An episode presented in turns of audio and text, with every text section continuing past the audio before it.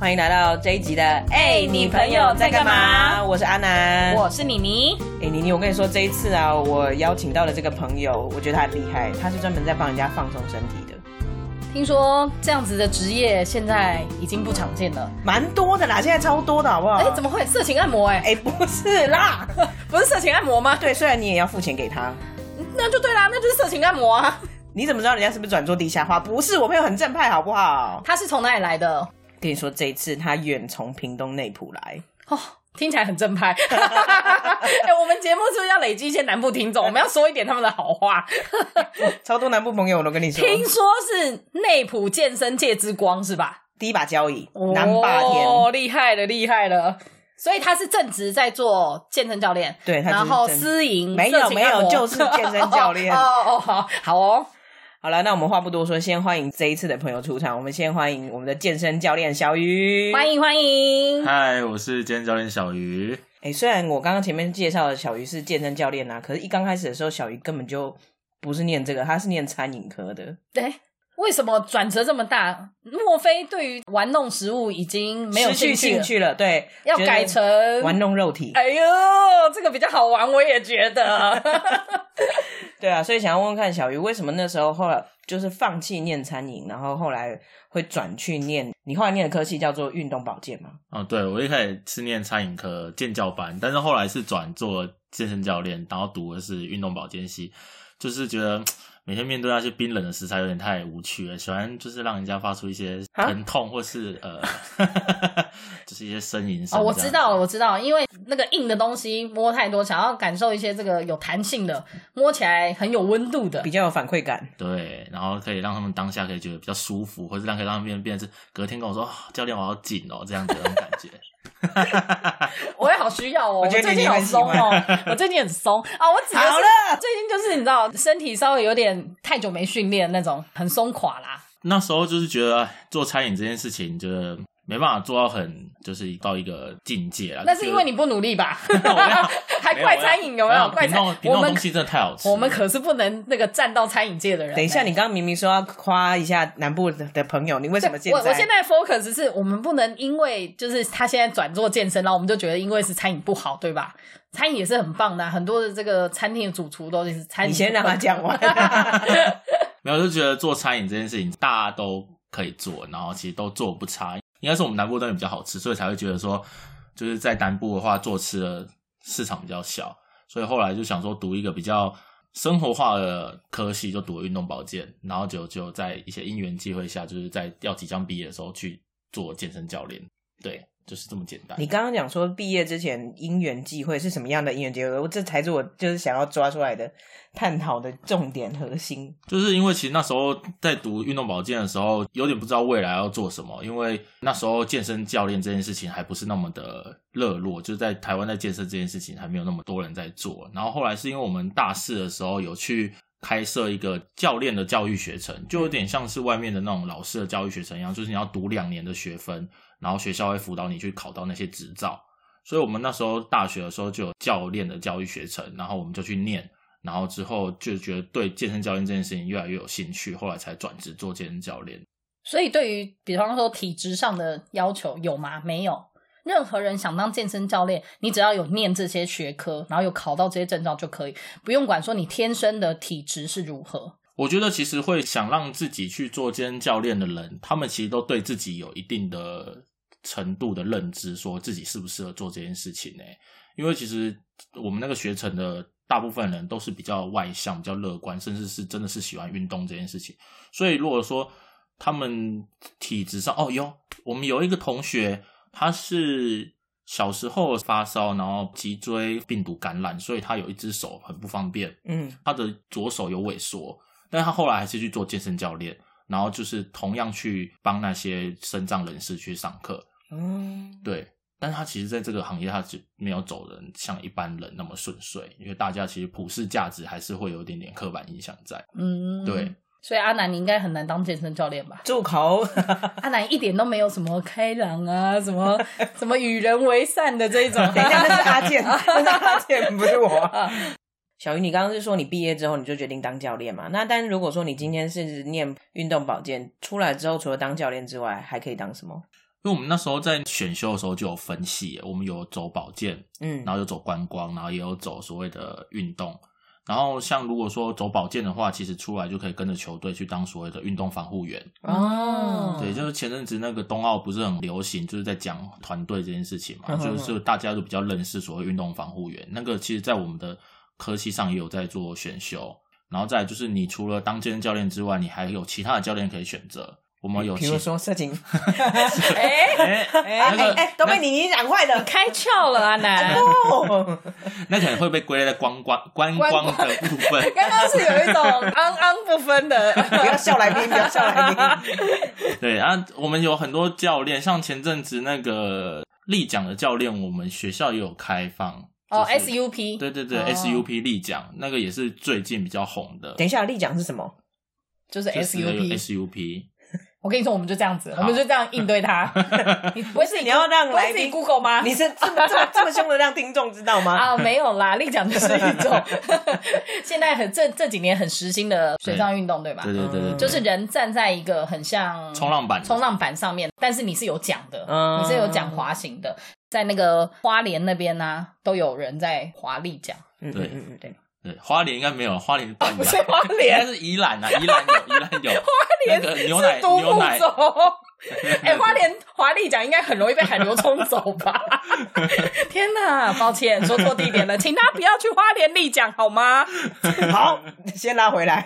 好，对对，然后我们还有其他教练，就除了刚刚讲到的立奖，我们还有球类的教练。就是我们其实有蛮多校队或是系队的，他们本来是在打篮球，嗯，然后他们没有在当一线的球员之后，他们就会去当所谓的球类教练，之后就会走所谓运动科学，他们就会变成说是会去带更多的球员出来去参加比赛，然后去做一些数据上的统计。嗯，然后最后一个就是观光，观光的话就是我们有在跟一些国外的企业合作，所以就是会到一些海外海岛国家去他们的观光的度假村，然后去当他们的一些救生员啊之类的工作，这样。了解了解，嗯，然后或者是说，如果说单在台湾的话，其实不做健身教练，其实就是如果要跟餐饮做结合的话，你可以去做一些健身餐。哦，很流行的，对，很流行，对。然后或者是说一些呃健身器材的开发，或者是运动用品、运动服饰的开发，这样蛮多人都会做自己的品牌。哎，其实这样一讲是很多哦。对啊，就是如果读运动保健的话，其实你只要有冠上运动这一件事情，其实在台湾其实有很多的行业是可以做的，色情按摩应该也可以。什么啦，不要被感染好不好？或者你就直接当老板，开一间健身房。对，也是可以，也是可以。如果你不当一线的健身教练，你可以有钱就开健身房这样子，对，也是很多这种案例。诶，所以台湾的健身房开的很多吗？台湾健身房其实开的算多，但是其实台湾进健身房的人不多，因为其实我之前在学程上课的时候，就有企业主来我们学校跟我们分享说，其实台湾进健身房的人口大概在前年我在上课的时候，他们说大概只有 百分之三到百分之四 的人口进来，但是其实其他亚洲国家大概都会有接近 百分之十， 然后欧美国家的话大概都有接近 百分之二十 的人口会进健身房运动，所以其实台湾进健身房的人太少了。嗯，对，所以其实你说经营健身房这件事情其实是真的非常看地缘的。所以我们前面刚刚说你是南霸天没有错嘛，就是超强的、哦、当之无愧、啊、当之无愧没有啦，就刚好有在就是了解这个区块，因为其实未来也是蛮想要，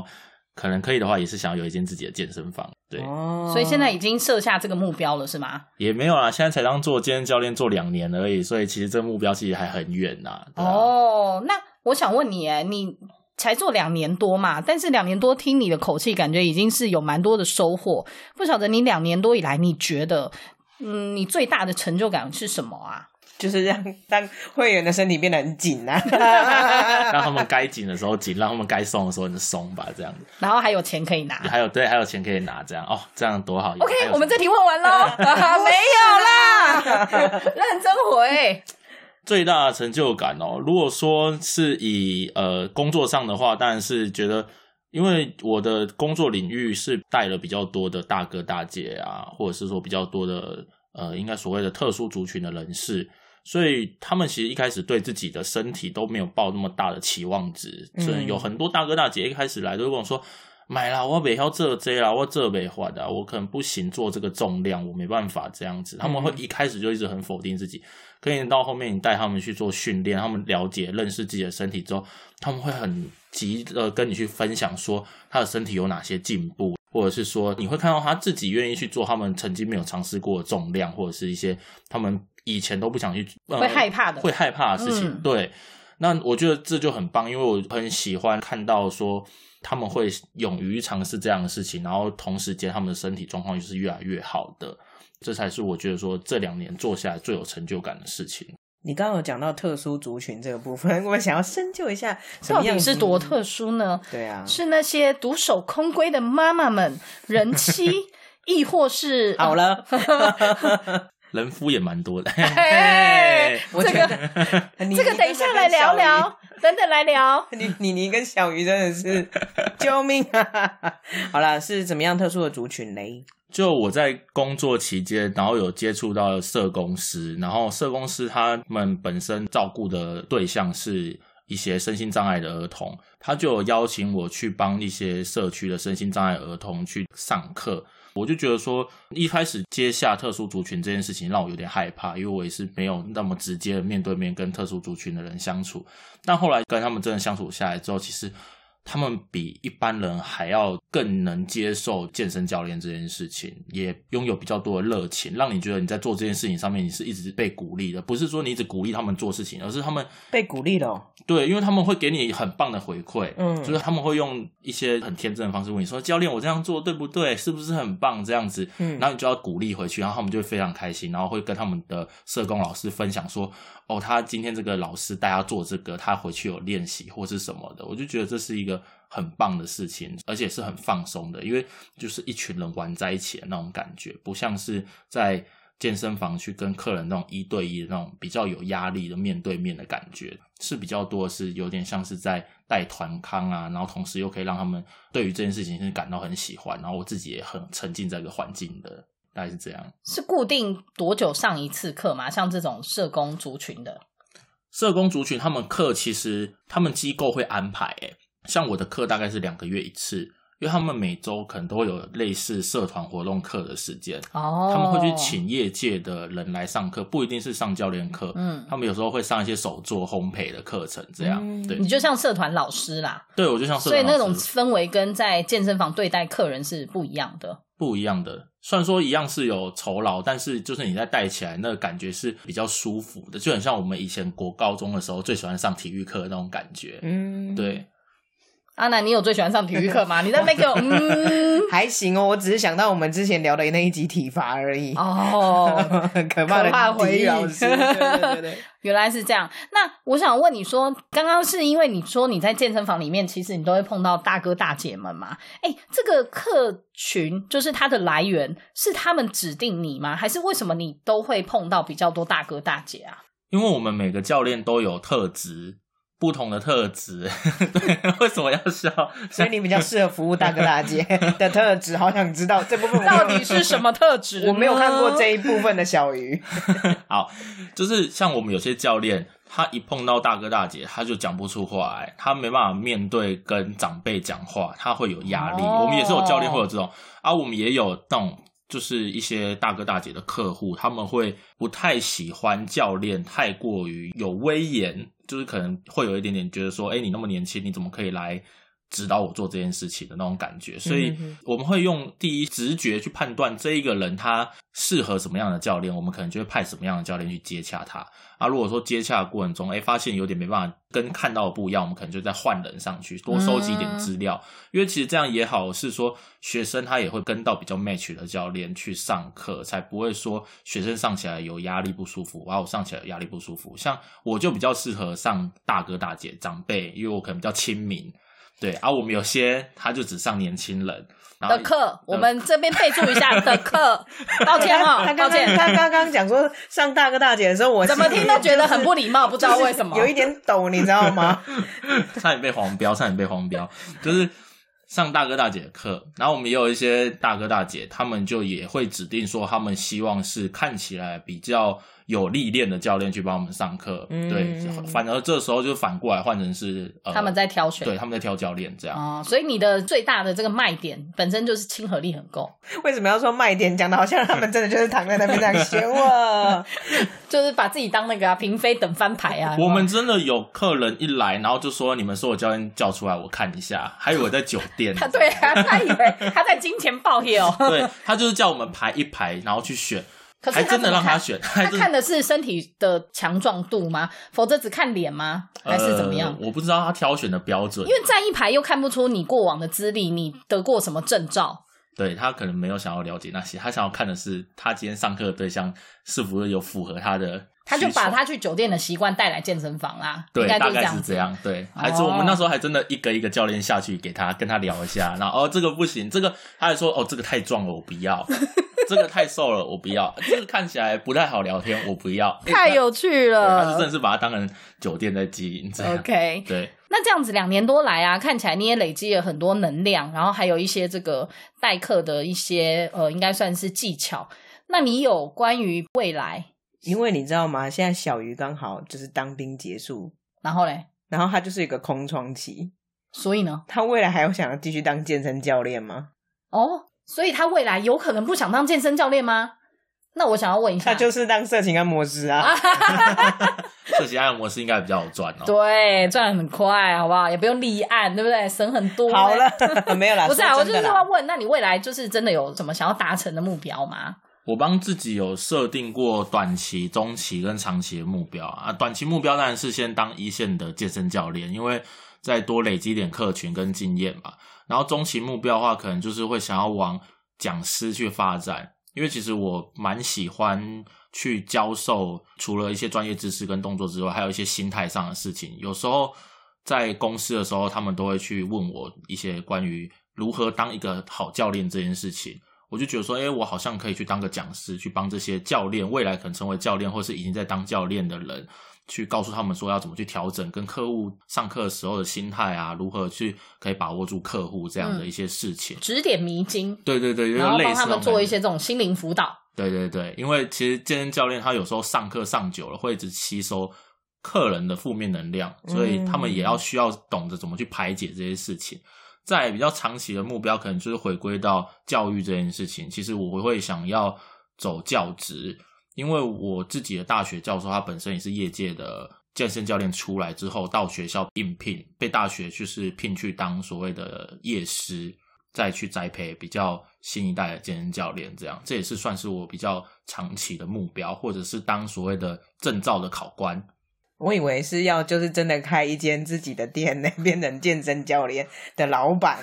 我真的觉得我对经营这件事情不太在行，但是我觉得我可以当培训的人，就是如果你今天要经营，你需要一个培训的人，你可以找我，我可以去帮你培训你底下的教练，我比较想要当这个角色，像是专业经理人的角色啦，他不是老板的，嗯，但是他是被请来培育人才的，来去做一些这方面工作的人这种这方面是哪方面？为什么你你你讲起来明明最后人家很正经就不禁歪呢？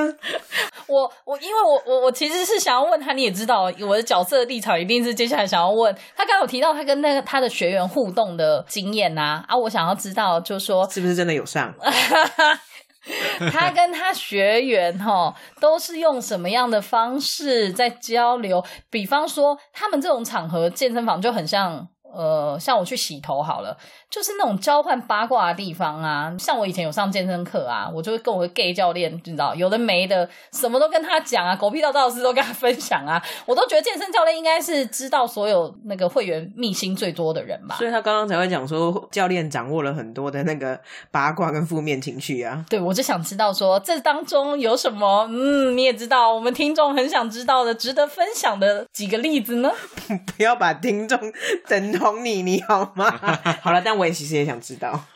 嗯，所以现在是要聊秘辛的部分嘛？当然啦我们就直接切入了好不好切入秘辛的部分哦，我个人目前有遇过就是有两个大哥，他们本身都已经是人夫了，人夫的身份，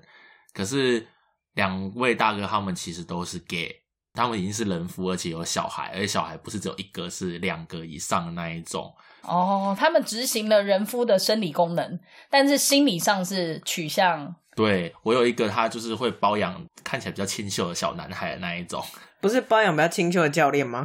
没有，教练没有他的菜，他喜欢那种日式清秀的那种，就是长刘海啊，笑起来很腼腆的那种男孩子。啊、我们教练都是丑扁扁的那一种，他就不喜欢那一种丑扁扁的男生。这样，不然其实我也很想，没没有，我开玩笑，没没没没，这也是成功之道啊，其中一条路吧。哎，那所以他们都会跟你聊这个。其实就是上课上到一段时间的时候，你不问他就是会突然你哎、欸、好，我们要准备开始动作的时候，他就说哎、欸、那个其实教练我他他这什么奇怪的 moment， 对，他们就是告白吗？有多想讲？他们突然的就把自己的心声吐露出来，就是哦，我跟老婆其实当时候其实就是门当户对的关系，其实我没有很爱她，其实我喜欢的是男生这样。他就很突然就讲这件事情，我也是吓到啊，因为我其实看过他老婆蛮多次的，他老婆很漂亮，而且是是个幼稚园老师，然后有两个可爱的孩子，一男一女这样，所以他突然这样一讲的时候，我也是傻眼，想说哇，现在是要聊那么 detail 的事情是不是？就是那么的突然，这样子幸福来的。对，所以后来才发现说他跟他老婆并不是幸福的关系，就是不是爱情，他们是因为门当户对，他老婆其实也没有喜欢他跟他交往，就是单纯家里的人说你一定要找一个跟家里面可以匹配的人在一起结婚生小孩。后来那个大哥是说他们已经生完小孩，他自认他觉得他对他的家庭有交代了，就对他的这个家族有交代了，所以他开始有一点点就是呃，没有想要再管家里，因为他老婆会负责 focus 在小孩上面，然后他就是 focus 在企业，然后跟他自己想要做的事，然后他都会问我要不要参加一些同志大游行之类的。就是要追寻真正的自我了。没错。那你都有去同志大游行吗？也没有，对，没有，差点可以掉出来。但是他就是会跟我分享他，例如说呃，他之前去日本的时候就包养一个日本人这样子，哇、哦，那个一个月十几二十万在给的，哇，我也好想要这样，超越语言的樊篱啊。没错啊，另外一位大哥的话，他本身是一个消防员，嗯、然后跟他老婆有三个小孩，而且还预计要生第四个，但是被他老婆知道他是同志的身份这样。不过后来的结局是好的，是因为他跟他老婆有稍微就是聊这件事情，他老婆就是担心的是说他会放弃这个家庭，但是后来那个大哥他是说他对这个家庭有责任，所以他不会离婚，可是你必须要认同我的性向这样子啊。他们也真的还是有在生第四个，我、嗯呃、我不晓得怎么有办法啦，但是好厉害哦，对，蛮厉害的，也还是跳脱一个樊篱。同志很会跳脱樊篱耶，可以做出很多事情耶、欸、可是我刚刚听到的是就是小鱼这边听到他的学员的部分嘛，但我比较个人好奇的是有没有学员对小鱼怎么样的那种啦？有没有嘛？有没有嘛？大我有说教练，你可以进来厕所这边帮我看一下，我的扣子解不开这种的。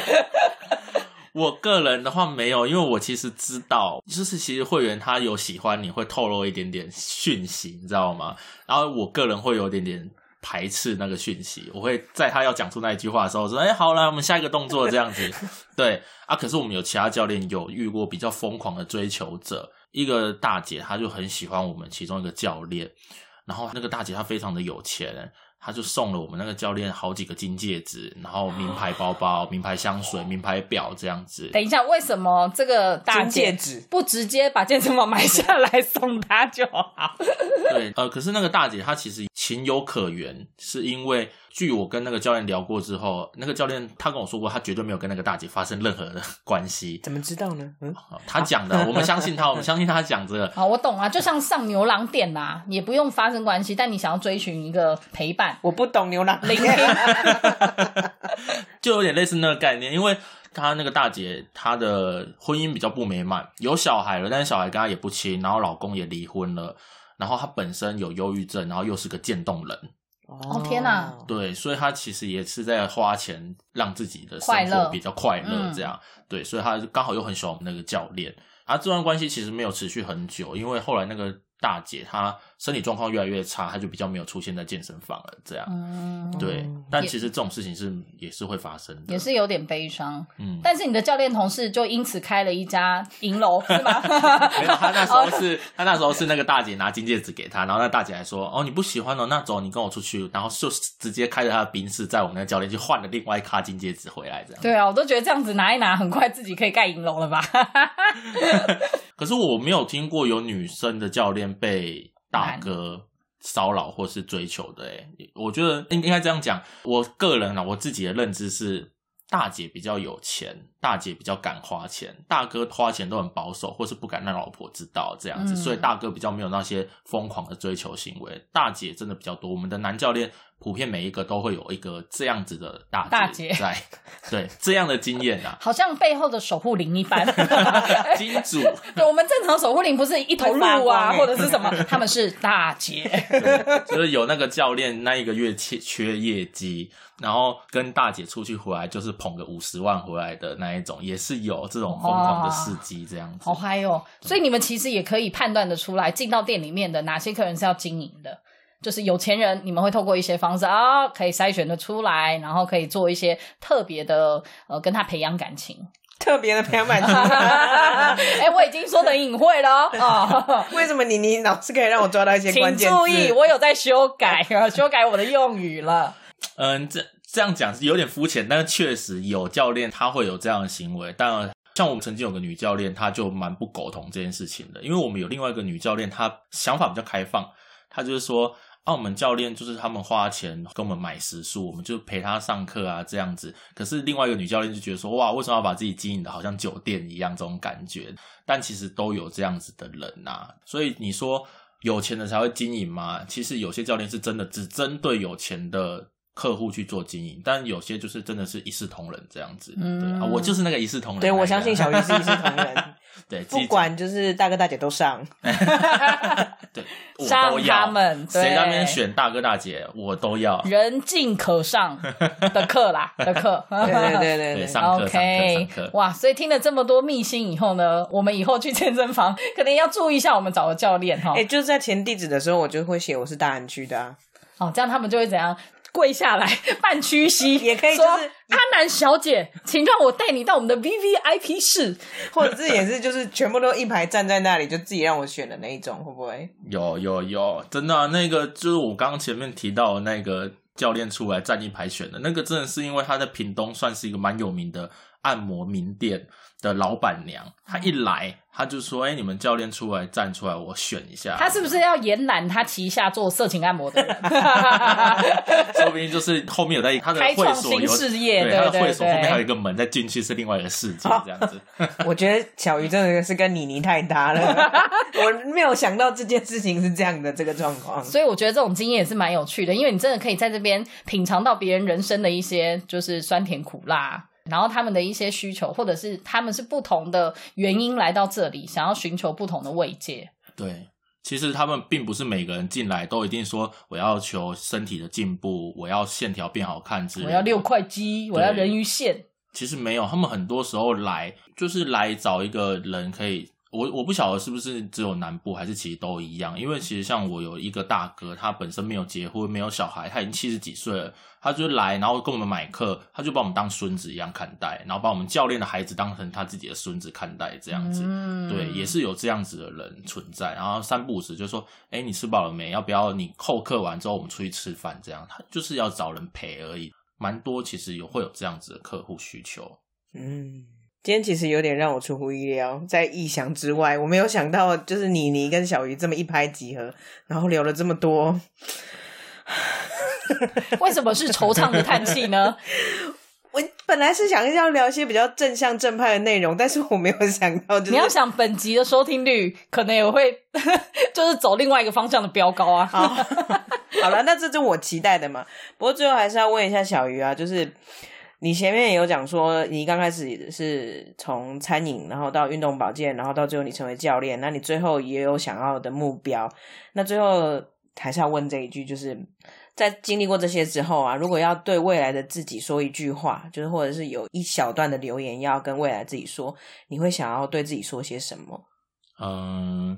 因为现在人他很多时候都没办法说出自己心里的话，然后做自己真的心里想做的事，所以我觉得其实现在的人不是那么的幸福，